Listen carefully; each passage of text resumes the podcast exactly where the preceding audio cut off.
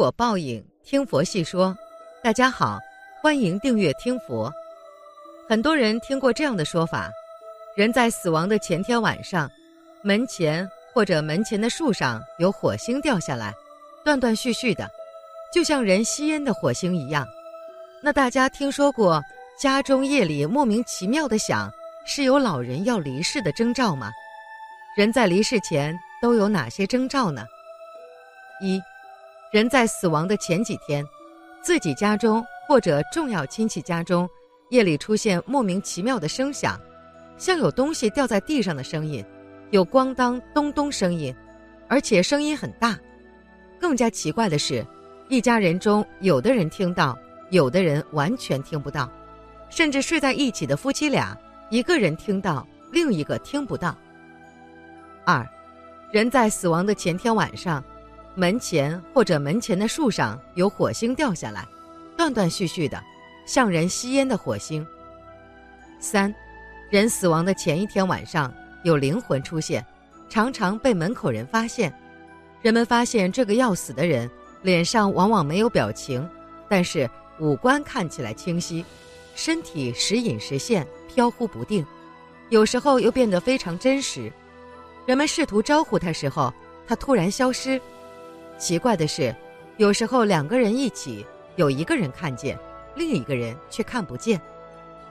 四，有的人在死亡前天晚上喜欢压迫门口人或者亲朋好友，农村一般叫眼人，就是门口人、亲朋好友某个人突然觉得自己身体变得很重，走路或者骑自行车都特别的费劲。如果家中有上了年纪的老人，还要注意以下征兆。这些都是老人临死前的征兆：一、进食，吃不下去饭，包括流质食物；腿部有积水，言语困难。这时家主就会召集族人和亲友来看最后几眼。此时家人做好两个杂面小馒头，俗话叫打狗馍，握在老人手里。过去人穷，安葬困难，希望野兽不要吃它。二、身体发烧。老人在临死前一般身体会发烧，如果五脏好点的，熬的时间就长点，小便不能自控，面部颜色变黑，眼无光。三，指甲变黑，乡间称这种征兆叫玳瑁，食指从外往里颜色由黄变黑，变全黑，人就死了。也许这就是所谓的十指连心吧。四，呼吸困难，呼吸极其费力且微弱。脉搏极其弱，基本摸不得，肌肉松弛，如土尾地。此时面光发亮，所谓回光返照。此时黑气入口，鼻子变形。五，慈母泪流下。人的生命走到最后，也不忘父母之恩。此时老人的肌肉松弛，面颜发亮，也就是俗话说的回光返照。口角发黑，鼻子肌肉松弛而歪斜。两滴老泪从内眼角挤出，他有许多话要说。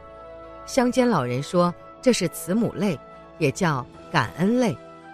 家里有老人，一定要留心观察上述五个身体变化。此外，老人如果有下面这四个举动，大概离去世就很近了。人生短短几十年，任何人都无法摆脱生老病死的结果。当发现家里的老人出现了以下几种情况。说明老人马上就要离开人世了，儿女一定要有心理准备。一，如果老人经常谈及过去的亲人，就证明他离去世是很近了。人老了，到了生命的尽头，就会回忆过往，对自己的这人生做了什么样的事进行思索，他就会想起那些早已故去的人。当人们发现家中的老人谈及过世的亲人的时候，那就要注意了。二，病重的老人突然食欲大增，就暗示着老人可能即将归去了。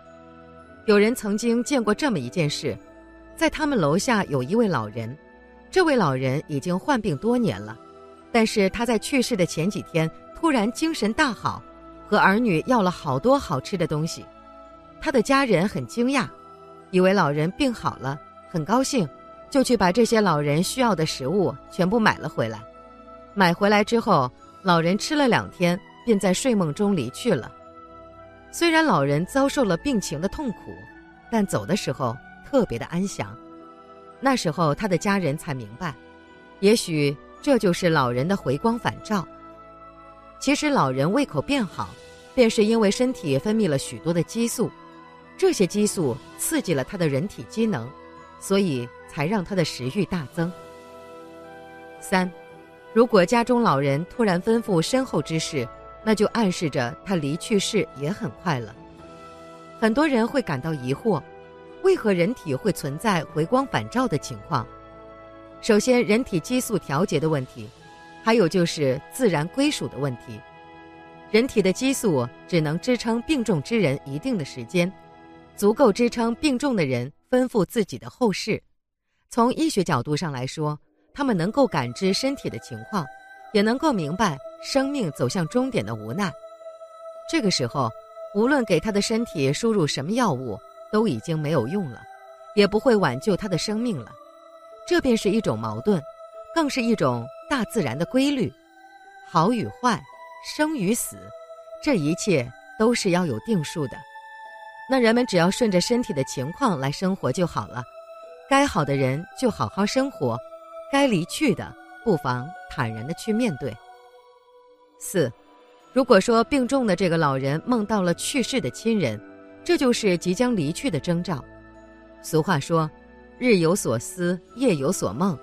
只有生命走到尽头的人，才会总是提起故人。有一些病重的老人，他们也知道自己的日子不多了，因此他就会回想以前以往的故人和事情，好好的回望这一生。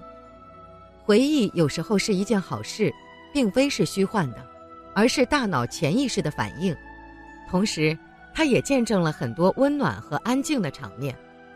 人这一生最难接受的是亲人的离世。这是人们最无奈的，也最让人揪心的事情。不过，这终究是大自然的生死规律，任何人都不能改变的。生死不由人，所以每个人都要坦然接受。死亡常常是人们最忌讳谈论的一个话题，但对每个人来说都无法回避。在老人临终的时候，如何做好临终关怀，陪伴老人走完最后一程？这是人们必然面对的问题，也是人生中相对重要的环节。那么，该从哪些方面去考虑如何开展临终关怀呢？临终关怀是社会文明发展到一定阶段的必然产物，通常指由医生、护士、心理师、社工和义工等多方人员组成的团队，对无救治希望、存活期限不超过三到六个月的临终患者。提供特殊的缓和医疗服务，也包括对临终者家属提供身心慰藉和支持。在开展临终关怀的过程中，工作人员需保证以下五个方面的内容：一、尊重人的生的过程，也尊重无论谁都会降临死的过程；二、既不加快也不减缓死亡；三、缓和疼痛以及其他身体不适；四。进行精神和社会的援助，在其离世前对其生存的意义提供心灵上的护理。五，家属面临困难，包括在离世后，在其对处时提供援助。临终关怀的范畴，在人生的终点，人们往往承受着来自身体和精神等多个维度上的苦痛，临终关怀则需考虑如何尽可能的减轻临终患者这些方面的痛苦。一，症状的控制，以疼痛为主，包括各种不适合、不舒服症状的控制，是临终医疗中的重要内容。二，精神上的痛苦的减轻，即使疼痛等不适的身体症状得以控制，对于死的恐惧和孤独感时时刻刻困扰着患者，对于患者的精神护理至关重要，理解和倾听是第一步。三。社会关系上的苦痛，患者除了对自己要有医学上的担心，接受由此引起的精神上的挑战外，也面临着复杂的社会关系上的困惑，例如生活费的问题、医疗费的问题、彝族将来的生活来源、子女的教育问题等，尽可能要有一个解决方案，需要有家庭的主要成员，医疗社会工作者及社会多方面的参与，安心是唯一的解决方式。四，宗教问题、灵的归属问题、医学哲学的课题。这里所谓的灵，对于不同民族、不同宗教信仰意义不同，人生的目的、价值、意义、离世后的想象等因人而异，在于疾病抗衡过程中，患者对于周围人的依恋、依存。以及添加的负担，以及本人对生的渴望、孤独感、爱等相关的人生、宗教和灵性的痛苦，也需要去对应。有些医院开设了医学哲学科门诊，主要就是为了解决包括癌症在内的各类患者不同的精神上、人生观上的需求。宗教信仰者应有相关人士的参与。五，家属的苦痛。对于患者周围其亲人家属的理解和呵护，也是专业工作者的职责。生前和离世后的咨询和交流是很有效的。譬如彝族会的举行，可以缅怀逝者，倾听倾诉，对于彝族心灵上关怀有积极作用。一提到临终关怀，大多数人想到的是对于临终的人，其实临终关怀对于临终人家庭成员也是非常重要的。一人的离去会对整个家庭造成非常大的影响。随着临终人的病情加重，会出现各种症状，如疼痛、呼吸困难、腹水、全身倦怠、发热等症状。在医院，如果接受舒缓医疗，大多数症状可以一定程度缓解，但是痛苦不能全部消除。面对痛苦和死亡，家人无能为力，无所适从，只能一味等待。这对家人来讲是非常痛苦的。如果该临终人是家庭的经济支柱，那么他的离世会使家庭失去经济支撑；如果他还是家庭的核心，他的离世会使家庭失去方向。如果失去的是母亲，包括育儿、家务等，会面临瘫痪。家人的去世，无论是父母还是配偶或是子女。他们的离世有时意味着自身经济支柱的丧失，感情上和心理上的巨大的空洞。这不仅是失去家中的一员，有时是失去自我。以后自己怎么生活？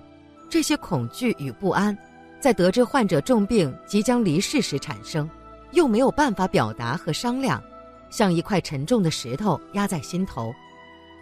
家庭成员的离世。也会因离世者在家庭中的位置和作用，引起家庭功能的衰弱或功能丧失，会使整个家庭生活发生根本变化。家庭成员，特别是主要成员的离世，会对其子女等成员间很容易引起多种纠葛，家庭结构不同，影响也就不同。亲人离世受到的影响也因人而异，受到影响的程度。取决于家庭中所起的作用，平时相互的关系、看问题的角度和处理方法，以及利益等要素。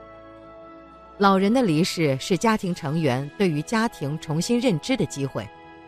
有的家庭是在老人离世后，其关系更加亲密；有的是与其相反。所以，临终关怀的范围不仅限于离世者本人，也包括对于留在世上的亲人。提到死亡这个话题，不免有些沉重，但每个人都会面临死亡，这是不争的事实。希望大家认真的对待每一天，爱自己，爱身边的人，珍爱生命，珍惜生活。本期节目到这里就结束了，想看更多精彩内容，记得订阅点赞，我们下期不见不散。